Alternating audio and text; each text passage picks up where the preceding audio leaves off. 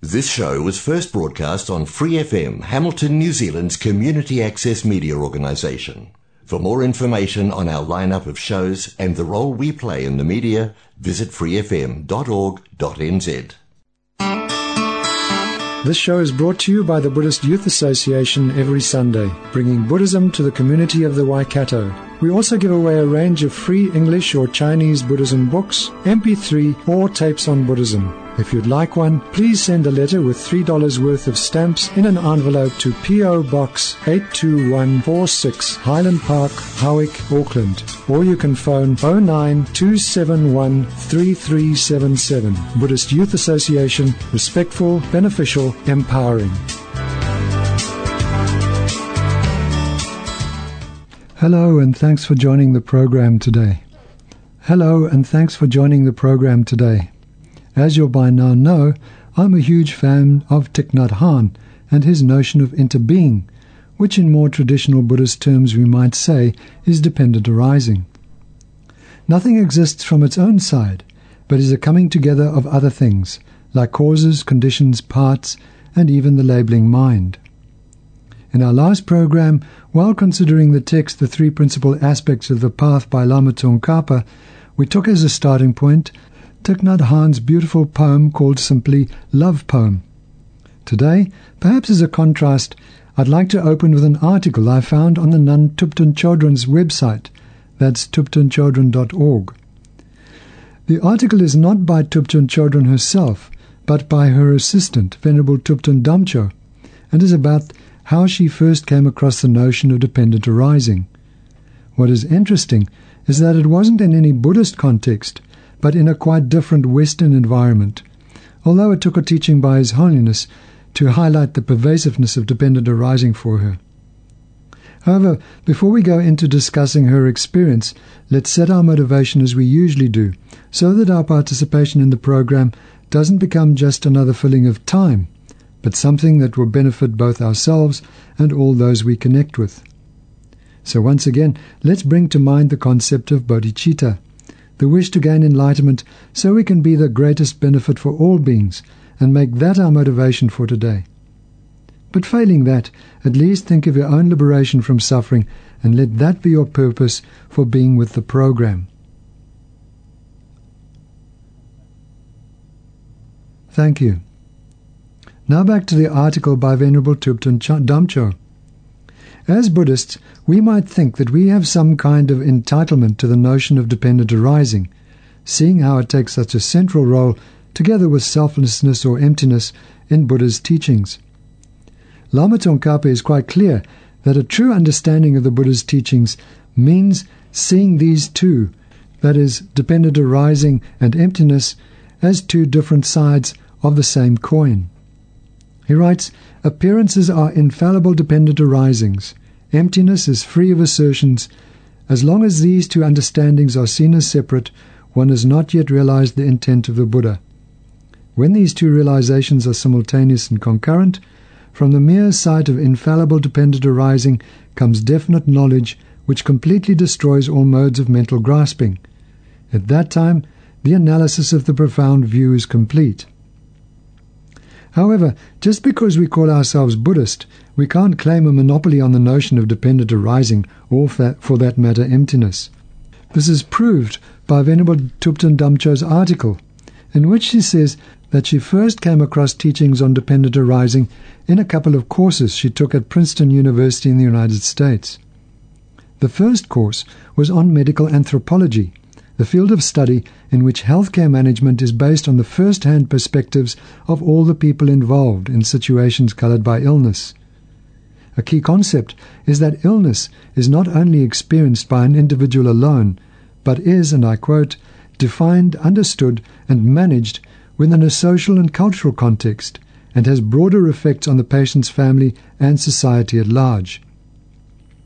The family in Anne Fadiman's book were just such refugees from Laos who had settled in California.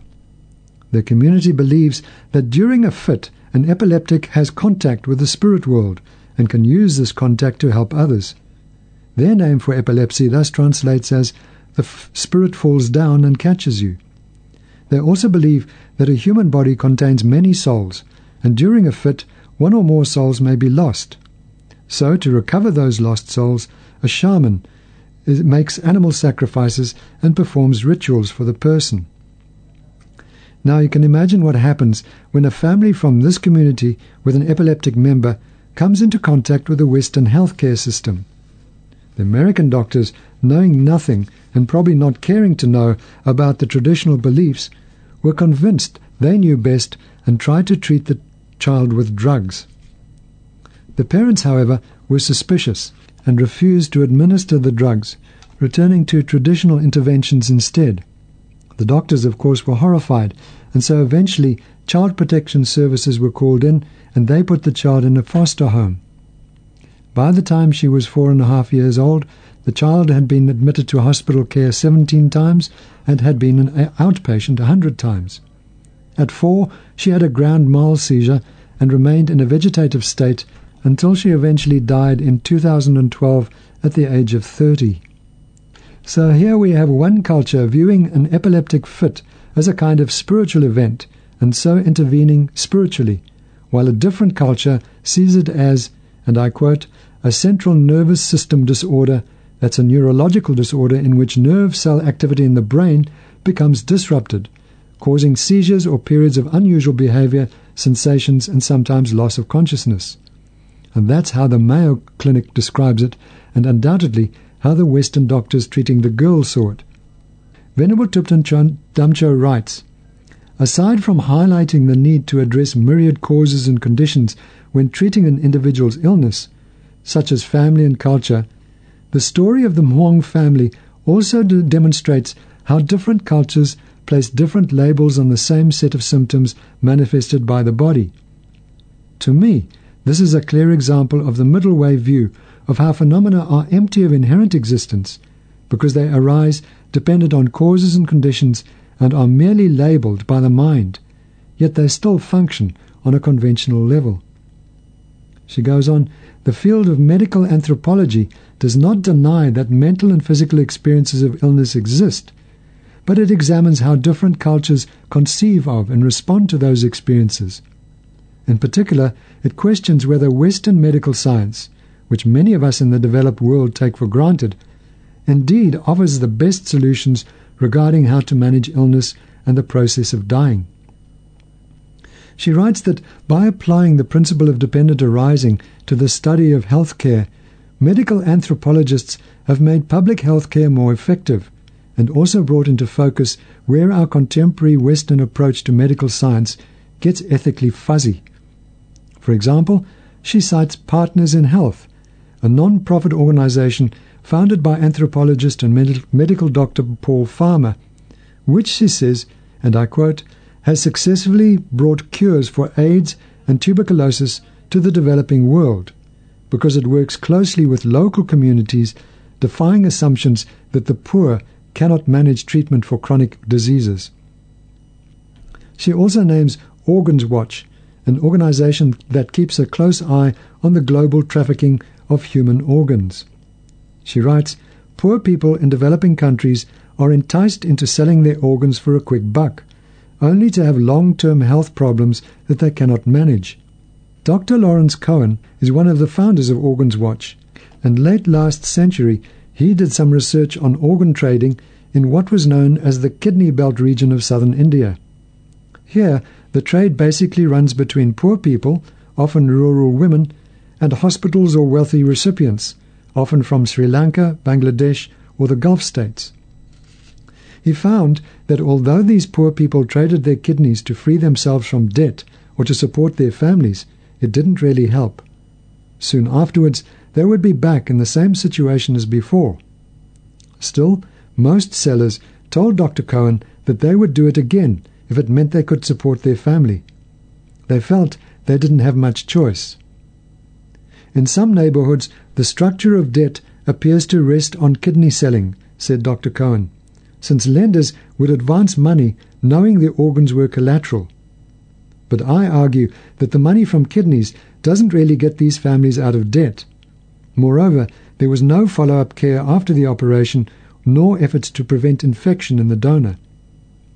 Not only that, but the donors were not told of the cost of maintenance drugs like cyclosporine that suppresses immune reactions to transplants and so could find themselves even more in debt after the operation. Dr. Cohen called the sale of body parts by the poor the wages of poverty. Now, what has this got to do with dependent arising? In her article, Venerable Thupten Chodron writes As Western medical science becomes globalized, corporatized, and increasingly profit orientated, the field of medical anthropology calls attention to the underlying structures of power that prevent equal access to proper health care in different societies, and questions whether it is ethical for humanity to perpetuate such systems. Basically, if we take no notice of the dependent nature of all things, and thus their interconnectedness, we do things for short term gain that will result in great difficulties and suffering in the long term. The point is, of course, that those of us who take advantage of others' suffering are only laying the foundations for our own future misery. That is dependent arising at work, and we may do well to remember the quote from Geshe Sonam Rinchen that came towards the end of our last program. The greater your understanding of dependent arising, he said, the more convinced you will be about the connection between actions and their effects. You will respect it because you recognize that through the natural law of dependent arising, positive actions yield agreeable results and negative ones disagreeable results. The other course that impressed Venerable Thupten Damcho with its illustration of dependent arising during her university study was called Globalization and Asia. It showed how globalization, which appears to be quite a modern phenomenon, actually has its roots in colonialism that began more than a century ago. She writes, the cause also challenged the labels that we place on different parts of the world and take for granted. For instance, our professor highlighted how the landmass we now call Asia is a construct of colonial history, as it is a conglomerate of vastly different countries with little in common, except for the fact that they are not Europe. We also examined how the label the West can be employed fluidly, depending on the context. For example, Japan might be referred to as being part of the West as a modern developed nation, but can also be referred to as part of Asia because of its cultural her- heritage. She continues, going further, the course took apart the labels we place on different parts of the world based on the theory of material progress and development that there is a first world, second world, and third world. It challenged the underlying assumption that all nations are supposed to move towards first world status based on certain material indicators. Our professor pointed out that these labels did not arise independently, but have their roots in colonial history, where one part of the world became enriched based on the oppression of another. She said the Course also questioned what we, as part of the First World, proudly take to be universal human rights and the things we do to others under the excuse of upholding those rights. They could sometimes, she writes, be a pretext to justify war against a less developed country in the same way that colonial powers claim to be civilizing barbaric natives when carrying out conquests to advance their own economic interests. This puts me in mind of an interview with the newly elected patriarch of the Chaldean Christian Church in Iraq in December 2003. The patriarch had, had used both the terms liberation and occupation in talking about the invasion by the United States and its allies of Iraq, and the interviewer asked him to clarify what he meant. The patriarch replied, Politically, We've been liberated from the old regime. In fact, we are occupied. And a people, any people, likes to be liberated but does not like to be occupied. To explain the situation, let me recount an incident. After the fall of Baghdad, there was a meeting between an assistant of Paul Bremer, who was the head of the American civil administration in Iraq, and 450 Shiite, Sunni, and Christian representatives of the Iraqi people. I was also present, along with Monsignor Warduni. At a certain point, one of the 450, a Muslim, raised his hand and asked, Are you here as liberators or as occupiers? and added, I want a precise answer, clear. Then the American representative began to reply with a long maze of words to say, in effect, that it was an occupation. A few, a few days before, in fact, President Bush had said that the USA was an occupying force and that he certainly couldn't claim to be a liberator. So all of the 450 immediately abandoned the meeting in protest, and Bremer's assistant was left alone. Today, however, both Bush and Bremer are very careful to describe themselves as the one, ones who liberated us from a political regime. So they say. And do the people perceive them in this way? asked the interviewer. The patriarch replied, The people have suffered and still suffer. The Allies, when they arrived, dismantled the army, the police, the structure of government, and of the Ba'ath Party. This meant that a million families, that's about five million Iraqis, suddenly found themselves without the means of sustenance. We tried to make the un- Americans understand that things couldn't go well in that way. Now, I think the Iraq War must be a supreme modern example of what happens when actions are undertaken without dependent arising being seriously and deeply considered. It would be difficult to quantify the amount of suffering that has taken place and is still taking place because of the actions of the countries that invaded Iraq. In any case, Venerable Thupten Damcho points out how her course made her rethink her perception of the world and her assumptions about progress in society and culture. She completes her article with this paragraph. Interestingly, taking these two courses primed my mind, such that when I first heard teachings on dependent arising at a workshop on the Heart Sutra, they made perfect sense. What I found astounding was the Buddha's teaching that this principle applies not only to specific phenomena, like illness or global politics, but to all phenomena. Even more mind blowing to me is the teaching that what we call the self, which is dependent on this body and mind we cherish so dearly, is also a dependently arisen phenomenon, arising dependent on causes and conditions, parts, and is merely labeled and conceived of by the mind.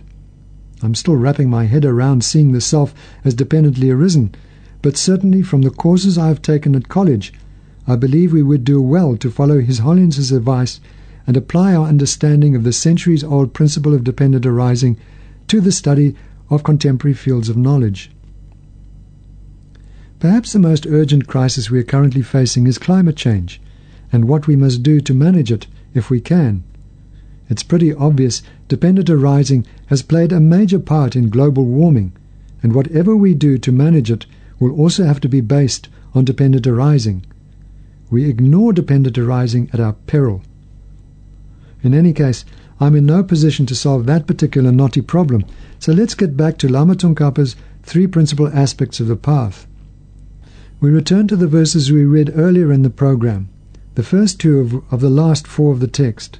Appearances are infallible dependent arisings, emptiness is free of assertions. As long as these two understandings are seen as separate, one has not yet realized the intent of the Buddha. When these two realizations are simultaneous and concurrent, from the mere sight of infallible dependent arising comes definite knowledge, which completely destroys all modes of mental grasping. At that time, the analysis of the profound view is complete. By appearances, here Lama Tsongkhapa means anything that appears to our senses and mind. Whatever appears comes into being and exists only dependent on things other than itself. The word infallible means that nothing that we experience is independent. Nothing exists purely from its own side. Everything that appears to us arises independence. When we use analysis to try and find how something exists, all we can find is the causes, conditions, and parts, and the label that we put onto it. We cannot find any inherent or independently existing thing.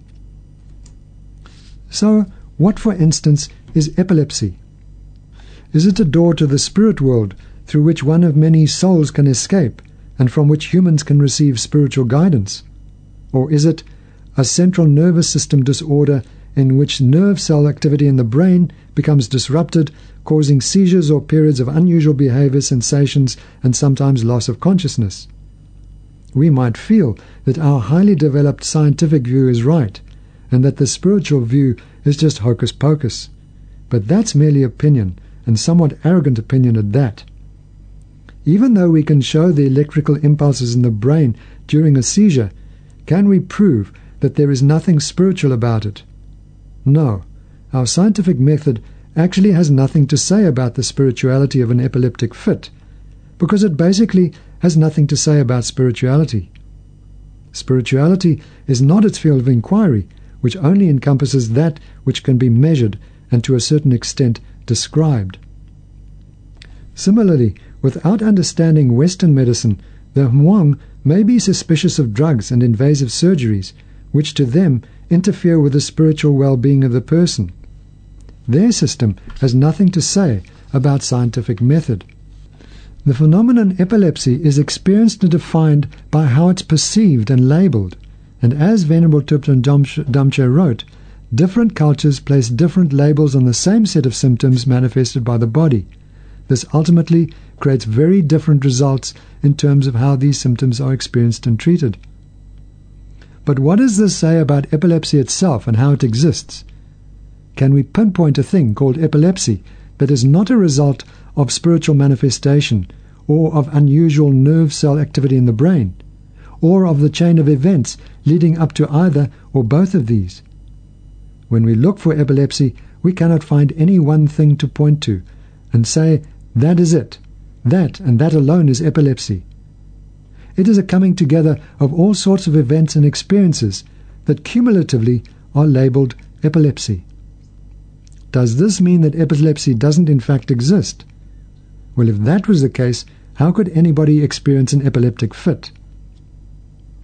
In explaining these two different ways of seeing a phenomena, that is, a dependent arising but is empty of inherent existence and non existence, Geshe Sonam Rinchen says the understanding of dependent arising and the unfailing way that causes and conditions produce their effects is a recognition of conventional reality, while the understanding that everything is empty of true existence is an understanding of the ultimate mode in which things exist. The way in which these two understandings apprehend their objects differ, he writes. So long as they seem incompatible and your understanding of a thing's dependently arising nature appears to undermine your understanding of its emptiness of true existence, and vice versa, you still have not gained insight into what the Buddha intended to reveal, nor have you found the correct view of the middle way. This is an indication that you must persevere. In other words, keep on studying, contemplating, and meditating. Eventually, as we continue practicing, the two understandings will grow closer and closer, and we will finally come to a point where, when meditating on a single object, we will be able to see both simultaneously. As Geshe-la says, you understand that things exist as mere nominal imputations, and that virtue produces happiness and non virtue suffering. Yet when the imputed object is sought, no form of objective existence can be found. These two aspects, appearance and emptiness of intrinsic existence characterize, characterize everything that exists. Now you recognize and apprehend them together. Through the force of your understanding of the unfailing way in which things arise dependently, the fabricated object to which the misconception clings is destroyed. The understanding of emptiness and the understanding of dependent arising have a reciprocally strengthening effect, through which it becomes ever clearer that the self, while lacking all intrinsic existence, is a viable agent of action and experiencer of results. This means that the object we experience as existing solidly, independently, and from its own side, through our ignorance and misconception, no longer appears like that at all.